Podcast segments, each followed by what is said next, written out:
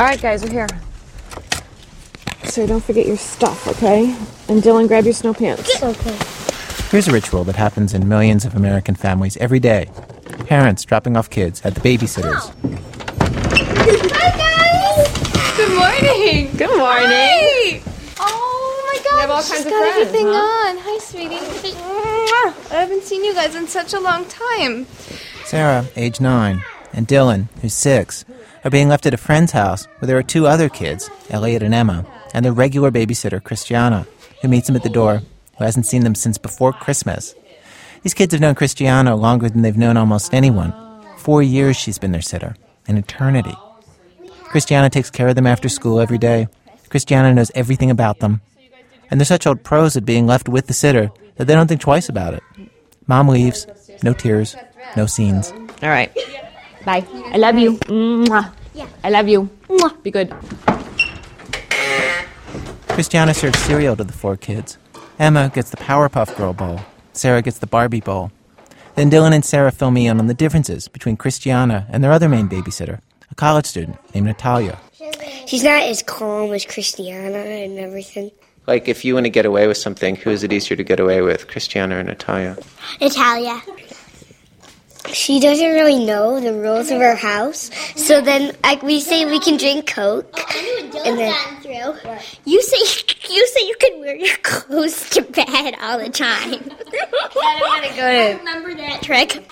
Mom lets me wear my clothes to bed. That was for like half a year that you would do that to babysitters. And why do you want to go to bed in your clothes? Um, because then I don't have to change. He just basically doesn't like changing. He thinks it wastes too much time. With Christiana, it's different. She's like a second mom. That's what she thinks. I think of you guys as my kids. yeah. I know them. I've known them since they were all so little, and um, I love them like that. I was in kindergarten. Yeah. And these guys, I've just been seeing them growing up and growing bigger and learning things, and and I'm just very, very attached to them. When a mom shows up at the house a little later to drop off yet another child, she doesn't use the word mom to describe Christiana. Mom, that's her territory. The word she uses is aunt. How do you define this job? Watching children for money. Well, today on our program, babysitters and what exactly happens when mom and dad are out of sight. Our show today in three acts. In the first, an older brother babysits and the younger brothers cower. Act 2 is about a day in 1988 when huge companies accidentally found themselves taking on a massive babysitting job because of snow. In Act 3, a brother and sister get a job babysitting for some children who do not exist. And before we say anything else about babysitters, first, let's just have a little brief word, just you and me, about Mary Poppins. Mary Poppins, let's just say right here, she is the gold standard of all fictional babysitters, maybe of all real ones too. She is the one that all others are to be measured by. And the movie, Mary Poppins, it, it contains what is probably the classic modern song about babysitting. You remember, the kids in the film sing about what it is that they want in a babysitter. If you want this choice position, have a cheery disposition. Jane, I don't. Rosy cheeks, no warts. That's the part I put in. Play games, all sorts. You, You know, let me just stop this right here. This is not exactly the tone that we are going for in today's radio program. Let's cut through the treacle. Wanted, nanny for two adorable children. You want this choice position,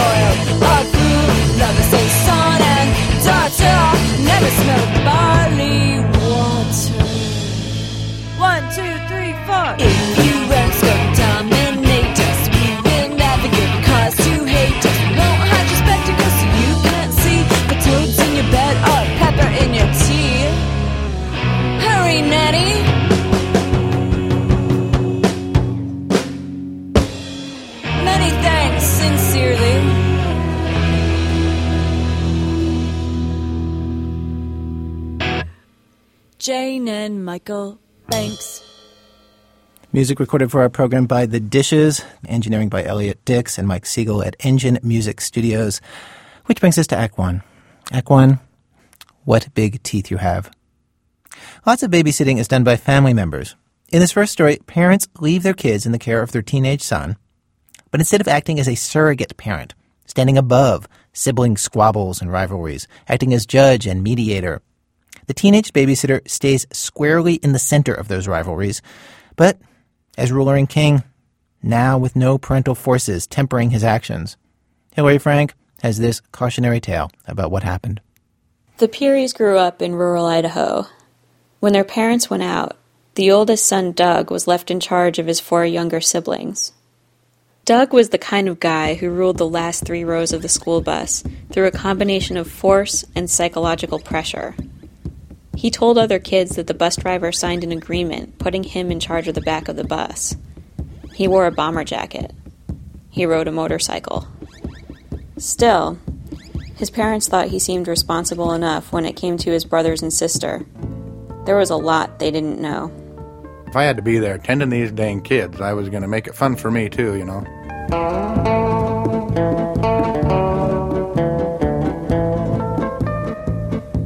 Doug often subjected his three little brothers to what he calls bravery tests. He would do things like stuff them in a sleeping bag and tie them to a tree limb, or snap huge rubber bands at their skin until they stopped flinching. I really hesitate to tell this one because it could have been. I mean, this was. Well, anyway, we had this iguana. Okay, this big lizard about. It was about three feet long. It died. Well, I was so attached to this thing that I, of course, just didn't want to take it out and bury it, so I put it in the freezer and kept it. Well, this was a fun thing for all of us boys to take out of the freezer and thaw out and play with it, you know. And then we got tired of playing with it. Then we'd put it back in the freezer, you know, and we'd freeze it again. And after about a year and a half of this, we decided we needed a new bravery test. So we thought, what can we do? Hmm. I think we should boil and eat boil and eat the iguana. That would be the ultimate bravery test. Well, we put it in a pot. We got the biggest pot my mom had, and we stuffed it in there and boiled it. You know, well, well, it's been boiling about five minutes. Probably done by now. You know. and we got the thing out of there, and, uh, and honest to goodness, we we ate some of that lizard. Oh my god. I even ate some, and they even ate some. And I'm what did it taste like? You know, at that point, it actually tasted kind of like sawdust.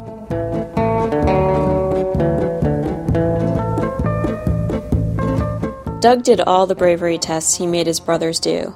He was right in there with them. But they were on their own when it came to one of Doug's long running babysitting pranks.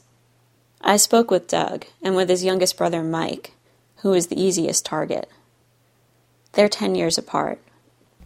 we we were convinced that he we were convinced for three or four years of our lives, I think, that he could actually turn into a werewolf.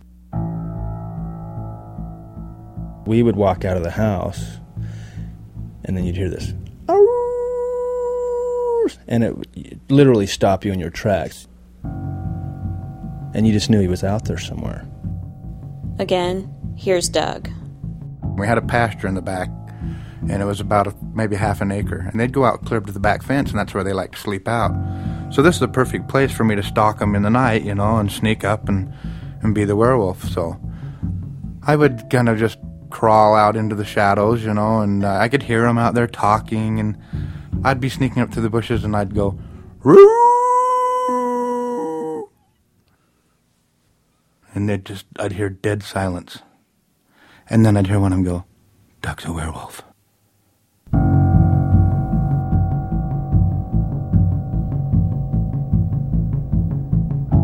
Doug kept this up for years, and the kids began to dread it whenever their parents went out, knowing something scary would happen to them. Until finally, it all came to a head one night. Mike was eight years old, the middle brothers were 11 and 13, Doug was 18. It began the way it usually did out in a pasture, surrounded by potato fields. Here's Doug. we had a full moon, which was wonderful. And I kind of got to where the moon was was silhouetting me, and they couldn't really see me. And I, I stuck a bunch of weeds down in my glasses so they're poking out all around, you know. And then I kind of rose up out of the out of the weed patch, you know, and and they could see the silhouette with all this looked like hair poking out, you know. So that convinced them. I mean, that totally. I was totally growing hair. I was completely a werewolf. So run for your life, you know. And and we all, of course, knew that the best thing to do was to get out of our sleeping bags and run as fast as we could to the house because that was the the sure shelter. What were you afraid that Doug was going to do to you? Well, it's it's just the whole idea of being chased around in the dark, and and it's not like there was ever a lack of physical contact. I mean, he he uh, it literally was was a situation where you were scared for your life.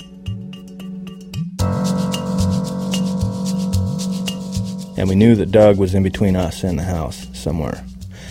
And uh, and as we were running to the house, Doug was just sitting on the roof in a sort of a gargoyle position, just st- as still as, as the night, and just staring at us, watching us. And so we just kind of slowly kind of just walked underneath him and ran into the house. Well, now I'm peeking in the windows, I'm rattling the doors more, I'm trying to get in, and they're running from door to door trying to lock all the doors up.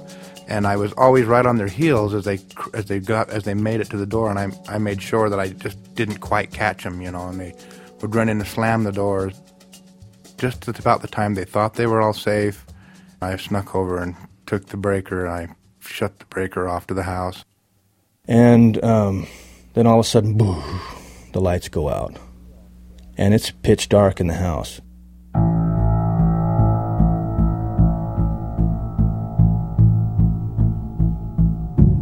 It was like, this, we're all going to die. I mean, it was just that they had no safe place they could think of to go until one of them finally thought, get to the car. You know, we got to get in the car and lock the doors. And as we were all sitting there looking around at each other, we realized that my brother Steve didn't make it out of the house. And then the next thing I know, I'm in the house alone. Let's introduce another brother. This is Steve. And of course, that then my my fear went out, you know, through the roof. You know, it was like, Yeah. and then and then um, I see him look in in the patio window at me. Well, I was still around back, so I thought, well, Steve is still in there. I could see in the darkness, I could see him rocking in the chair. Well, I'll get Steve. He snuck into the house and he saw my brother Steve just sitting on the couch. And Steve just said, I don't care. Kill me if you want. And that was when I told him, you know, just kill me or whatever. Be done with this, however you want to end it. I mean, I'm done. I don't think we ever played it again after that point, you know?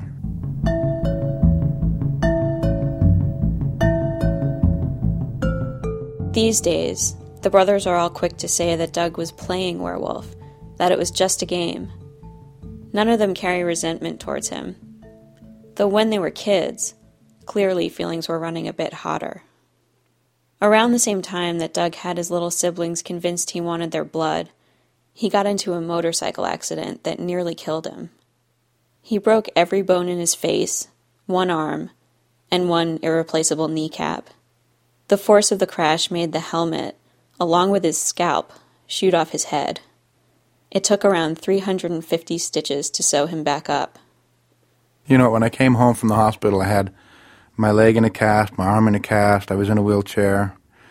Uh, my face was all banged up, and and my brothers say, "Mom, we'll take Doug down the road in his wheelchair for a walk, and so he can have some air." And so she goes, "Okay," and they get in the wheelchair, and they get me out on the highway and and run as fast as they can, and then let go, and I'm like. "Ah," You know, going down the road in the wheelchair, heading for the for the ditch, and just about the time I go in the ditch, they catch up to me and straighten me out and go again. You know, so this was kind of a get even, get even with me kind of a time, and I, there was nothing I could do about it, and they just they'd had a great fun with me that time, you know. So I guess that uh, you know I was expecting a lot of sympathy and poor Doug, and no, it wasn't that at all. It was let's get some revenge for all this time.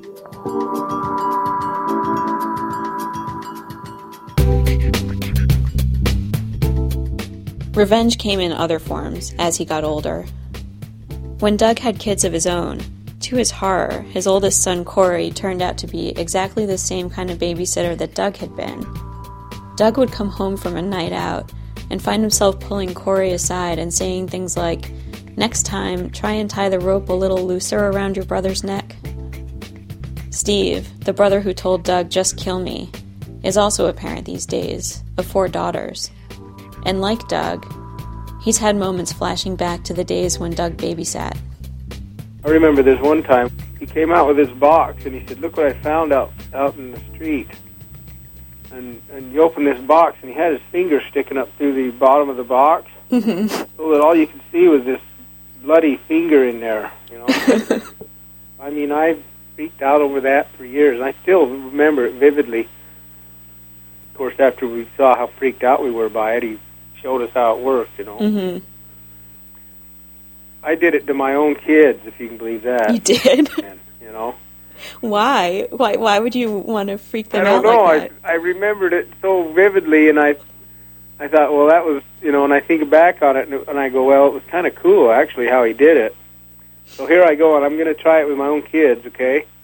And I and I lift up the box, and I and my my oldest daughter just broke into tears, and I I've been I oh, I apologize all over myself for a week or two afterwards to her. Yeah. And uh, I hope she's she probably going to have as crappy a memory of that as I did when I seen it the first time. You know. Yeah.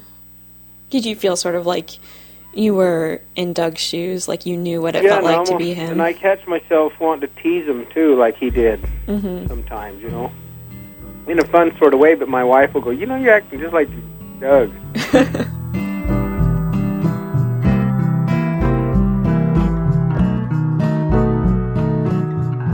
As an adult, Doug has gone to each of his younger brothers and apologized for how he treated them. But he also thinks if they'd been less aggressive with each other as kids, they wouldn't be as close now. I know I know families that have grown up more mellow than us, Mhm. And they see, they get along fine, and they're very civil, and they're and they're very happy to see each other. But they're almost like when they see each other, they shake hands, and I'm like, give me a break. You haven't seen your brother for six months, and you're shaking his hand. I mean, we're we're grabbing each other and bear hugging, and we're we're jumping up and down, and you know, it's a whole different relationship as far as I see. Like people who've been through traumatic experiences together, you know. Maybe that's why, you know, you feel like you've been through that and survived it all together, and so it creates a deep bond or something, maybe. So I think we're closer because of it, actually. Did part of you know that when when you were younger that um, it might make you closer when you grew up? Well, you know, I think um, maybe subconsciously you do because after every time you would feel somewhat closer, you know. So I don't think as a kid you actually sit down and think, if I do this, it's going to make me closer to my brother. You just do it if it feels that way.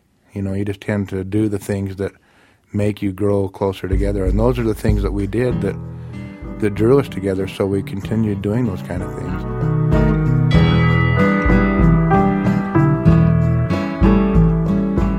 When I asked the other brothers if they'd do it all over again, they all say they would.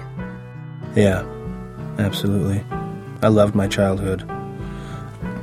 Even with all the terror and danger that was there, you would you would still do all of it over again.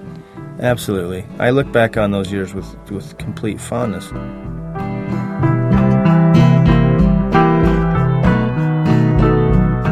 Hilary Frank, her new novel, The View from the Top, comes out next month. If you want this choice position, have a cheery disposition, rosy cheeks, no warts, play games, all sorts. You must be kind, you must be pretty. Very sweet and fairly pretty. Take us on outings, give us treats, sing songs, bring sweets. Never be cross or cruel. Never give us custard oil or gruel. Love us as a son and daughter. Never give us barley water. If you won't scold and dominate us, we'll never give you reason to hate us. Don't hide your spectacles so you can't see. Put toads on your bed pepper in your tea. Hurry, nanny, many thanks. Sincerely, Jane and Michael Banks.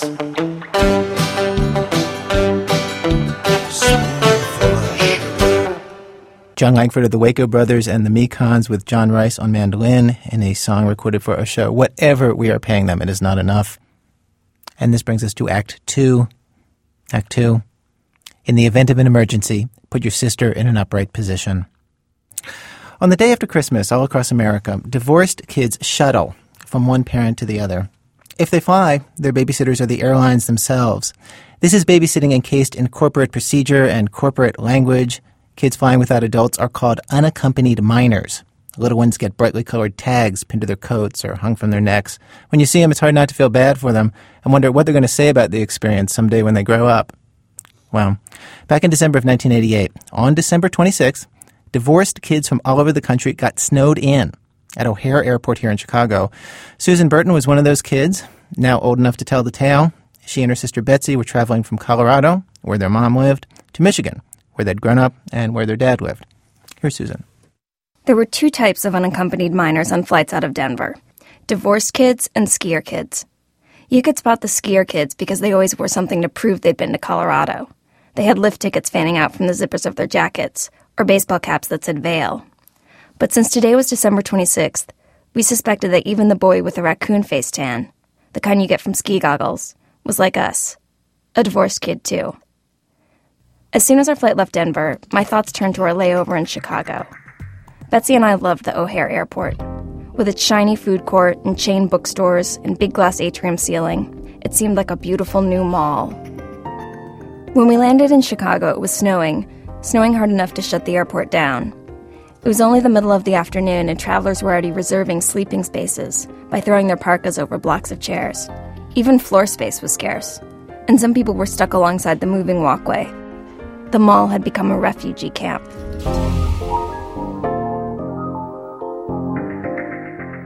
The departure board showed that our flight to Grand Rapids was canceled, so we went to a service desk, where an agent took our tickets and typed things into her terminal. Then she turned on her microphone and sent a cryptic message out over the PA. I have two UMs at the service desk. Two UMs at the service desk. Okay, the woman told us. Someone's coming by for you. A second woman appeared, and we followed her to a gray, unmarked door. She fumbled with her keys. I squeezed Betsy's hand. The door opened onto a room packed with kids sitting on their winter jackets. There were dozens of kids, all kinds of kids, some in small groups, the young ones conversing with stuffed animals, others looking uncomfortable in dresses, or overheated in moon boots that had been too big to pack. Most of them were facing a podium at the front of the room, as if they'd been dropped off at the public library and were waiting for a reading by Shel Silverstein. At the podium, a steward put our names on a list. The woman standing next to him was wearing the uniform of another airline. It was strange to see people from different airlines mixing, almost like something that shouldn't be allowed. There were a handful of folding chairs in the room, and we found a free one near the center. I took the seat, and Betsy settled on the floor beside me. She got her baby blanket out of her bag and began to sniff it. It seemed we'd never been around so many divorced kids at once. Back home, most kids had both parents. You'd forget you were different, and then you'd be at someone's house after school, and the dad would come home, and from the landing on the staircase, you'd see him sorting through the mail, talking to the mother in the kitchen. It was hard to explain why this was sad. As a result, all that most of our friends knew about our divorce was that my favorite video to rent was Kramer versus Kramer, and Betsy's was the parent trap. So now it was strange to hear kids talking about the things we kept to ourselves. A group nearby was engaged in a kind of divorced kid one upmanship. A girl wearing a sweatshirt with a Christmas tree patch said she saw her father only a couple times a year. A boy lying on his stomach claimed that he saw his dad even less. They exchanged a series of anecdotes about stepmothers and took a poll of who'd been the object of a custody battle. It seemed improper to talk so freely about these things. I had no way of expressing this at the time, but it felt like we were part of something on a grand scale. All these kids, here in Chicago, at the transfer point between mom and dad. Being babysat by the airlines was a lot like what you'd expect. Gate agents started in and out, consulting papers and making shushing noises and yelling out names from the podium. They seemed flustered, annoyed. Normally, their babysitting duties were small scale. They were good at shepherding kids along moving walkways and doling out little pins shaped like wings. In the UM room, they reverted to the same crowd control techniques that they used in flight secure the doors, withhold information, and discourage people from getting up to use the bathroom. So we did what any group of fed up, delayed passengers does. We started to generate our own information. In the late evening, a rumor filtered through the crowd that the reason some kids were being escorted away was that their parents were making a bigger fuss than the other parents. Where were those kids going? The question arose from those of us in the landlocked middle and traveled through the crowd. The answer was transmitted back to us by our intelligence forces stationed at the podium. Those kids got hotels. The rest of us would have to sleep here, in the UM room.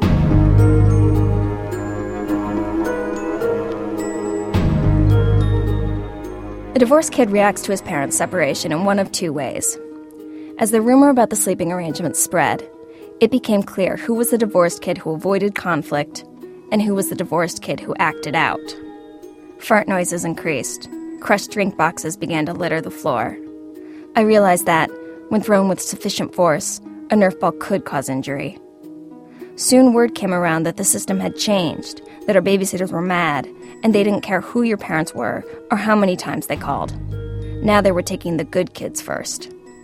Immediately, Betsy lay down on her blanket.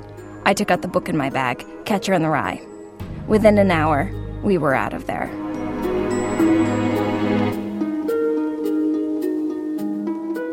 By now it was one in the morning. Betsy and I and a group of others followed a stewardess through the dim halls. The metal gates were down over the entrance to the food court, and travelers were sleeping in chairs. We would share a room with two other people. The first was a girl close to my age who was wearing glasses with pink plastic frames. I convinced myself that she was the same girl who'd been in my lane at swim camp years earlier, when my parents were still married. I didn't ask her because I didn't want to ruin it if it wasn't true. The second person was a stewardess who looked about 30. She wore a lot of makeup and she was big boned, packed into her uniform. She wasn't mean to us, but she was pretty standoffish. We settled into our room. When the stewardess went into the bathroom, the swim camp girl pulled me over to the window. Curtains were closed, but red light shone in from the parking lot. Will you sleep in the bed with me so I won't have to sleep with the stewardess? she said. I looked over at Betsy. She was sitting on one of the two double beds in the room, sniffing her blanket. I told the girl yes. It just came out.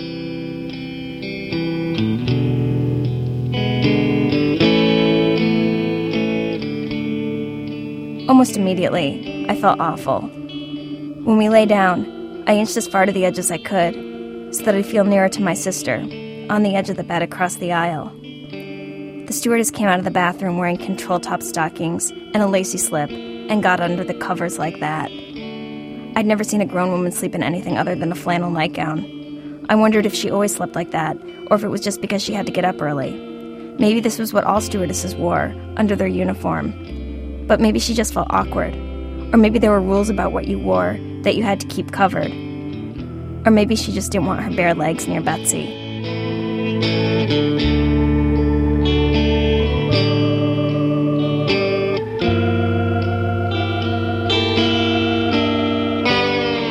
I saw Betsy shift under the covers and curl into a ball. I now felt certain that this was the worst thing I'd ever done to my sister. I wanted the strangers removed and my family restored. I hated the swim camp girl sleeping next to me. She wasn't from Michigan. She didn't have anything to do with my life. On these trips to visit our father, more than any other time, all Betsy and I had was each other. I thought of the kids in the UM room at the airport, the ones saying crass things about the saddest thing that had ever happened in life, and how reassuring it had been when I looked at Betsy, sniffing her blanket, the way she always had, the way I thought she would forever.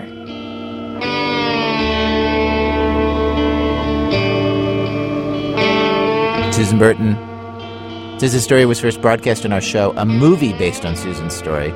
Kids of Divorce, Trapped in an Airport Over Christmas, was released in 2006. It was a kids' comedy called Unaccompanied Minors. We have our own suggestions for the new nanny. Would you like to hear them? You have my undivided attention. Maestro, if you please. If you wish to be our sitter, please be sweet and never bitter. Help us with math and book reports. Might I add, eat my shorts? Bart! Just cutting through the treacle.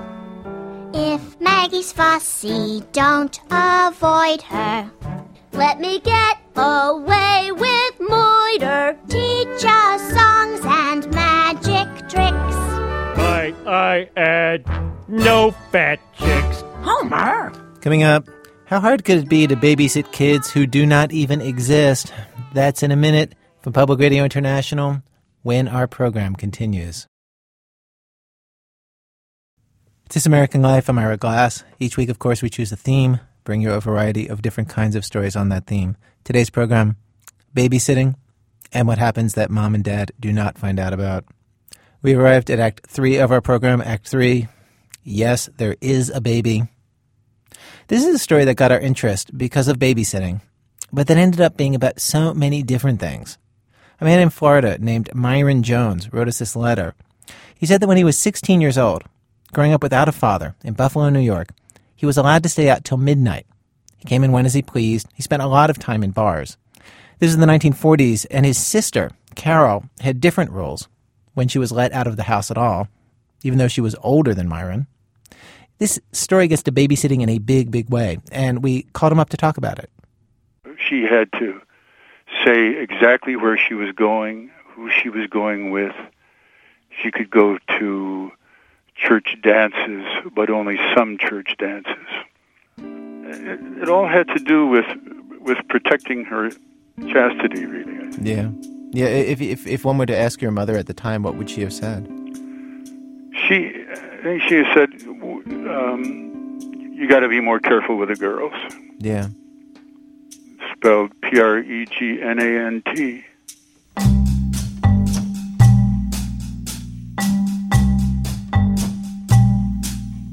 So, my sister figured out a, a little scheme. She invented a family called the McCrearys said they needed her to babysit. And uh, I, I remember when she first told me about it, she said, Listen, guess what I did? I made up a family. I said, What do you mean? I made up this family I babysit for. They're called the McCrearys.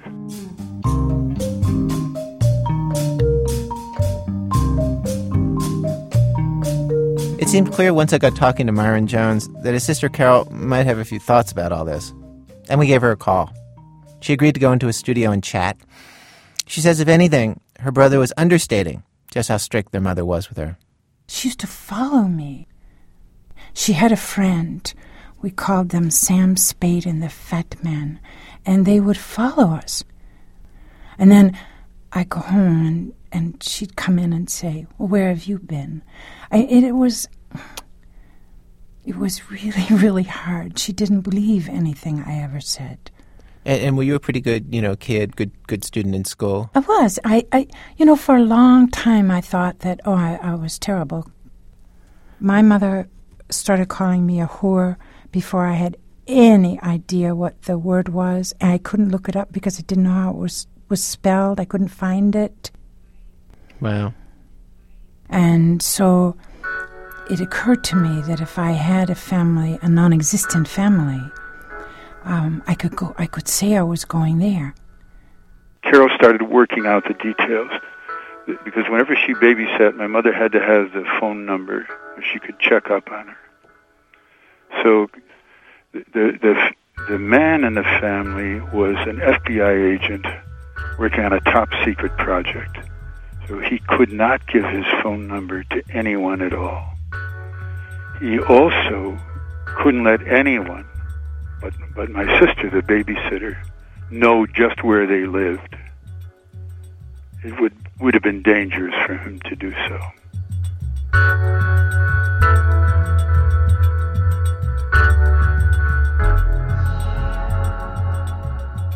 So um so so how how far did this go?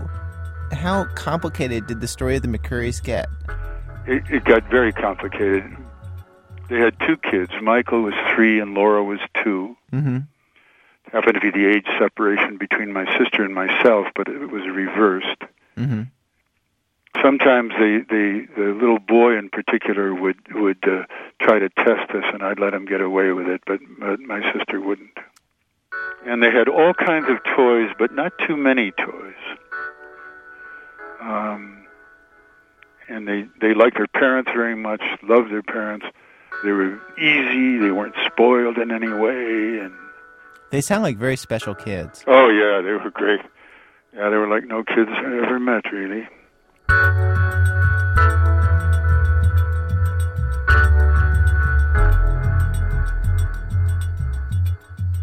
I, I think I think in many ways they they had the life my sister wished that we'd had. I had them rent a cottage at the lake for the summer. So the so the McCreary's had a had a summer house. Ah, yes.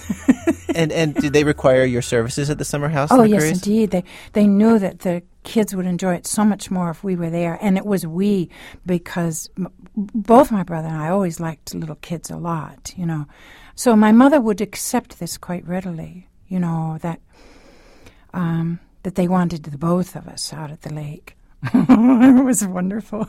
We had such a good summer. I mean, it was it was glorious. What what would you do? Well, we just we sometimes if we knew someone out there, sometimes kids we knew would have cottages. You know, kids used to get together and chip in, or their parents would have a cottage. Sometimes we'd just sleep on the beach, which was great. I loved that. I loved sleeping on the beach. I have to say, every time you talk about uh, the freedom you got, your voice becomes completely different. it's like you can still taste it. I still remember what that was like. It offered freedom that was just so wonderful to me.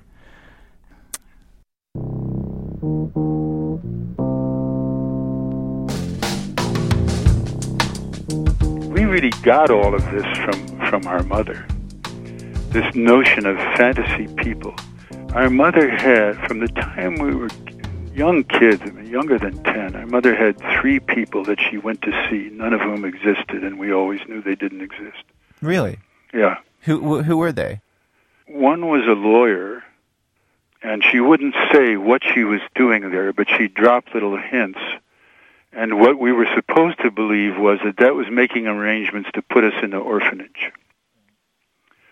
The second person she saw was a, a, a psychiatrist, um, which she pronounced psychiatrist. Interesting. Mm-hmm. And she went there because he would tell her that we were driving her crazy. I see. And the third person was a doctor who told her she was going to die. And she, we have no idea where, in fact, she went, but she was never gone long enough to see anyone at all. So in other words, she would literally. This wasn't just something she would say to you. Well, I've been to a psychiatrist, and he tells me that you're driving, that you guys are driving me crazy. She would actually leave the house and Yeah. go to her appointment. Yeah, she'd say, she'd say, she'd go for the door, and when we were very young, we'd say, "Where are you going, Ma?" Because it was so unusual for her to go out except to work. And she'd say, "Wouldn't you like to know?" oh, okay. Is it your doctor? As we got older, she'd say, "Maybe." Uh, and so th- that was her. That was her game. In retrospect, where where do you think she was going? I have no idea. I think she walked around the block a couple of times.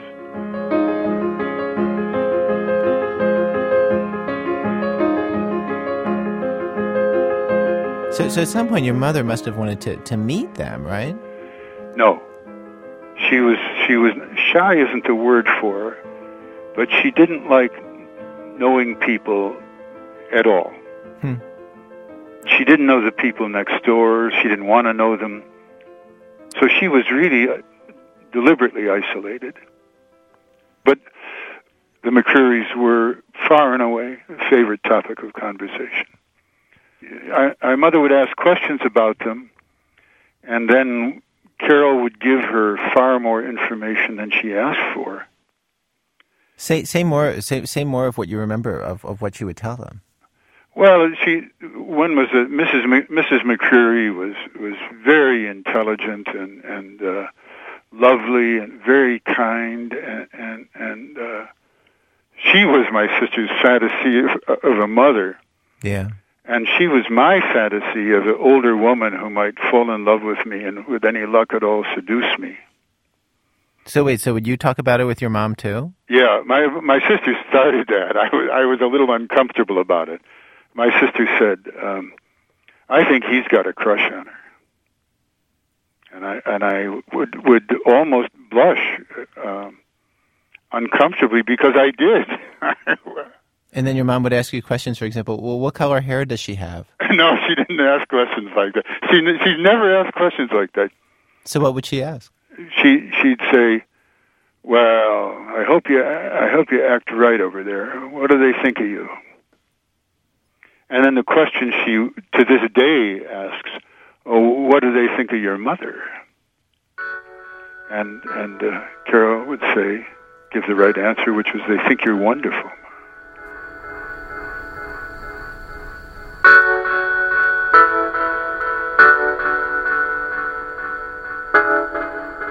It was a it was a way of having a conversation with her.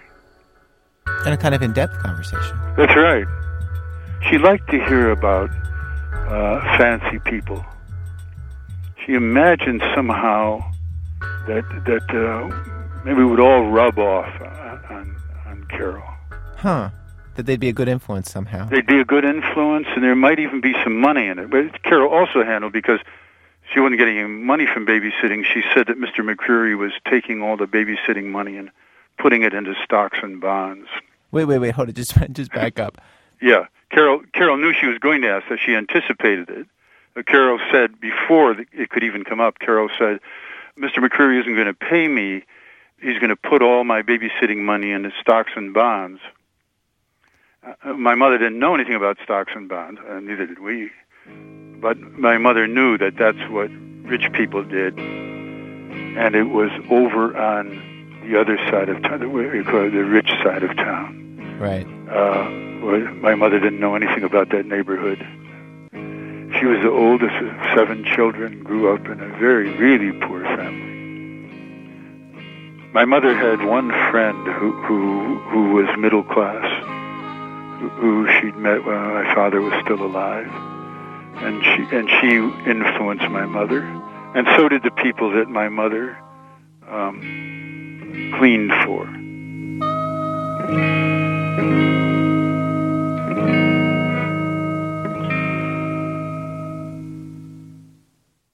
the end of the it was the last weekend, and and that was near the real change in the McCreary time. What happened at the end of the summer? We, we really were exhausted from our from our summer from our real summer weekends, and The strenuous work of having fun with your friends. yeah, right, and and those times when there was no cottage to go to, and we'd sleep out on the beach, and and uh, we were going home, and and and and we headed up the back stairs. We always had to go in the back way. we headed up the back stairs. and We lived on the second floor, Mm-hmm. And we could tell before we turned the corner that our mother was outside the door, waiting for us. And we turned, and there she was. And she looked ready to kill. She looked absolutely furious. She said, Well, how are you two, Ben? And I thought, Oh, God, she found out all about the summer cottage stuff. And Carol said, You know where we've been, Ma, at McCreary's. My mother said, Oh, yeah, have, have yeah. Well, yes, are a couple of damn liars. I just got off the phone with Mrs. McCreary. She hasn't seen you in weeks. My brother and I agree. We didn't breathe. We thought, oh my God, she's talked to them. And then, as, as quickly, you realized, "No, of course she didn't talk to them. Carol got over it immediately and said, Sorry, Ma, nice try. We just left the McCreary's ten minutes ago. And we went in the house. My mother didn't say anything to us. We didn't say anything to her for the rest of the afternoon. And after that, we really stopped talking about the McCreary's.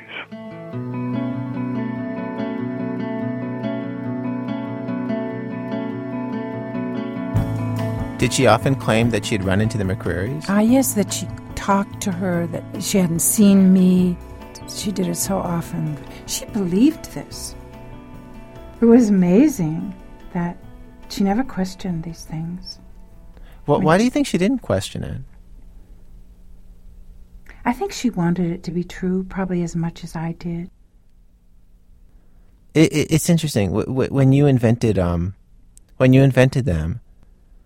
It's as if you invented them in terms that would reassure your mom. Yeah, um, I probably did. I, I don't think that. Well, I didn't know it did. I'm sure it did occur to me that I wanted a family that would please her. Is that because um, is that because it w- it would make her more likely to let you out, or was there a part of it where you also were the kind of kid where you always needed to be reassuring her anyway? Oh, I had to constantly reassure her. Always. You know, I mean, it, it, it isn't something I talk easily about, but the, that she really never liked me. That was a problem.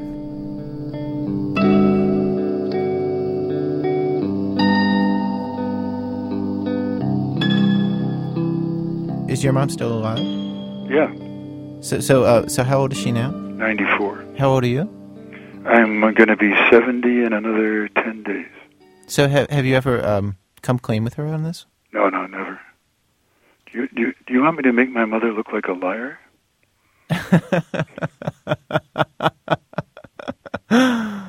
Well, in a sense, you already have. It's just a question of whether she's going to know it.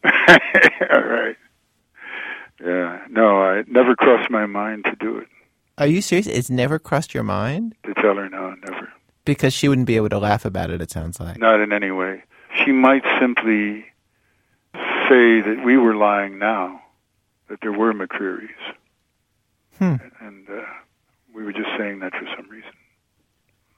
Does it make you sad that you can't have the kind of relationship with your mom where now that everyone's an adult, you know, you can't you can't come come straight with all of it? Um, no, my sister and I. I think because of I th- because of going away to school when I was so young.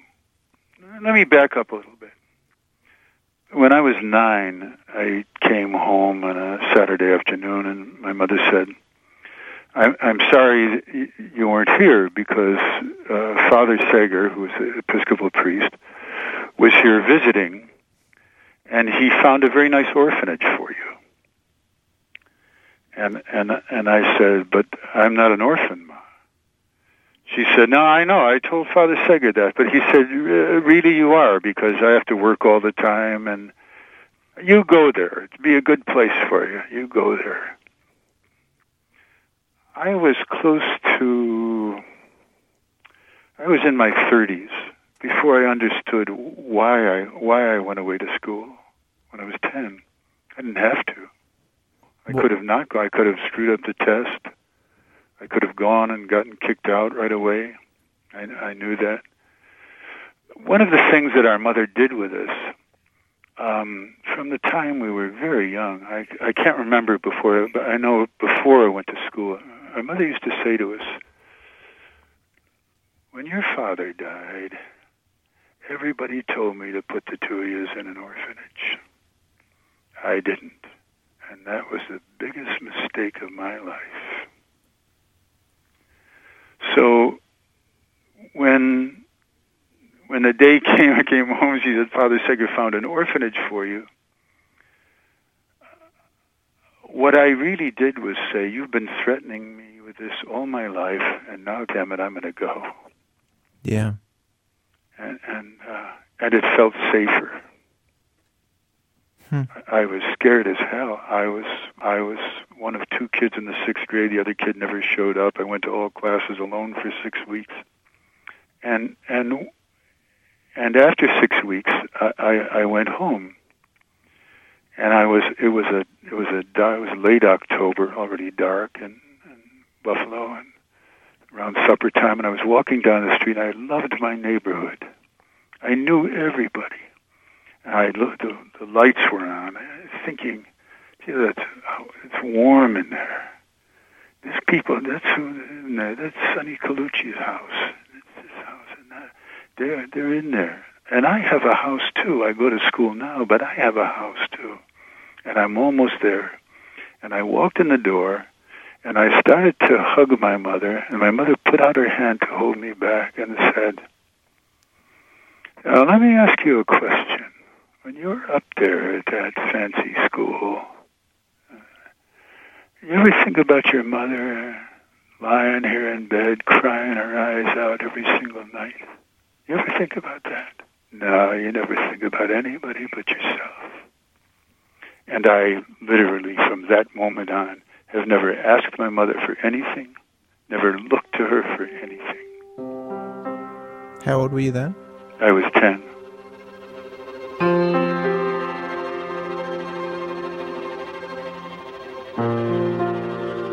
Through the years, have I've truly envied him that that he has been able to do that. I haven't been able to this moment to just take her out of my life completely. How often do you see her now? Do Your I mom. see her? Yeah. Uh, I am now seeing her twice a week. I mean, I I call her every night, which is it's all it's all something to do with me because um, she doesn't know that I call her every night. Because um, she, she's becoming senile. Yes. Yeah. Yes. What What do you think uh, you've gotten by being the one caring for her? Um,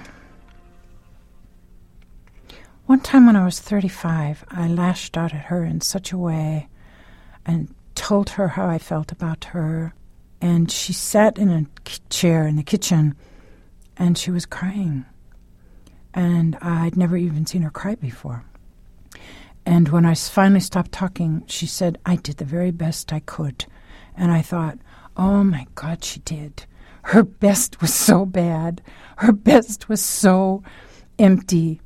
But she couldn't do any better. I, I decided, and it helps me a lot. I have a great aunt that I just adored. And her mother, my mother's mother, who was wonderful.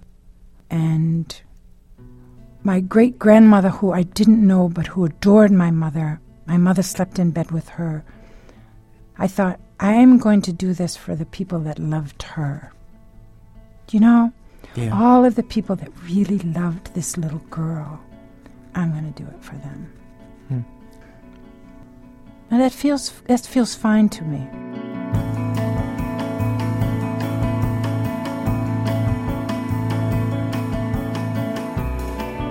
You know, you know what you're describing is is, is you and your sister going off and, and pretending uh, to babysit for these imaginary kids, but in fact, you guys had a babysitting job, and it was for your mom. That's right. That's right. Uh, my sister was the chief babysitter there. Really, it's true. When you were kids, did you ever see it that way? Oh, we're we're taking care of mom. She thinks she's taking care of us, but we're taking care of her. Oh yeah, oh yeah. There was a, there was a kind of of of humoring her and placating her, and and uh, when I was about ten, um, she gave me a, a first baseman's glove because I was going to be a major league ball player when I grew up, and she said, "You you you tell people uh, who, who gave you the glove." I said, "Yeah." You you you tell them how much it cost? I didn't, but I said, "Yeah." Did you tell him how long I had to work to buy that? I said, "Yeah." She said, You did not. Well, let's set the record straight. Here we go. You're on the radio. H- how long did your mother have to work to buy you the baseball glove? She had to work a week. That's a long time. Absolutely. Representative, I've thought about it since then. Have I ever given my kids a present that I that was worth a week's wages? No, I haven't.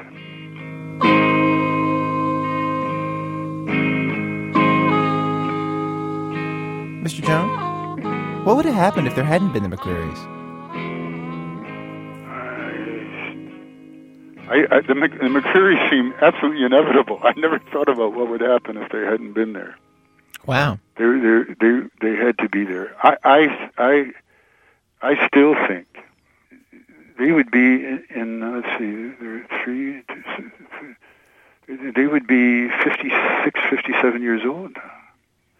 I've I've wondered where they're living, how they're doing. Oh, where do you picture them? I, I picture them uh, doing very well and and um, and kind of dull now. Really? Yeah, I don't picture them as being terribly interesting. Hmm. They're more conservative than their parents, but nice, kid, pleasant, good people. Wh- wh- where, where do you think they're living? I, I I'm afraid I think they're living in Florida. They are not too far from from where you where y'all are. I, I may run into them in the store.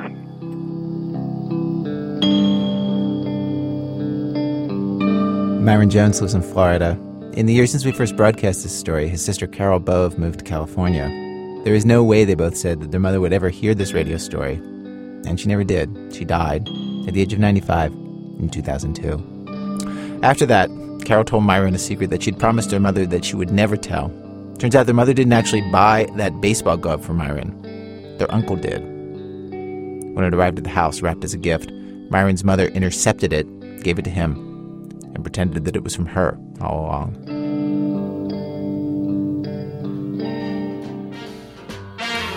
Now, if you want this choice position, have a cheery disposition. Our program is produced today by Alex Blumberg and myself with Bruce Chevany, Jonathan Goldstein, Starlee Kine, Julie Snyder, and Aaron Yankee. Production help from Todd Bachman, Seth Lind, and Kathy Hong. Special thanks today to Brett Grossman, David Earl, and Alex Kotlowitz. This American Life is distributed by Public Radio International. WBEZ management oversight for our program by Mr. Torey Malatia, who asks us after every show. You tell them how much it cost? You tell them how long I had to work to buy that? You did not. I'm Ira Glass, back next week with more stories of This American Life. PRI, Public Radio International.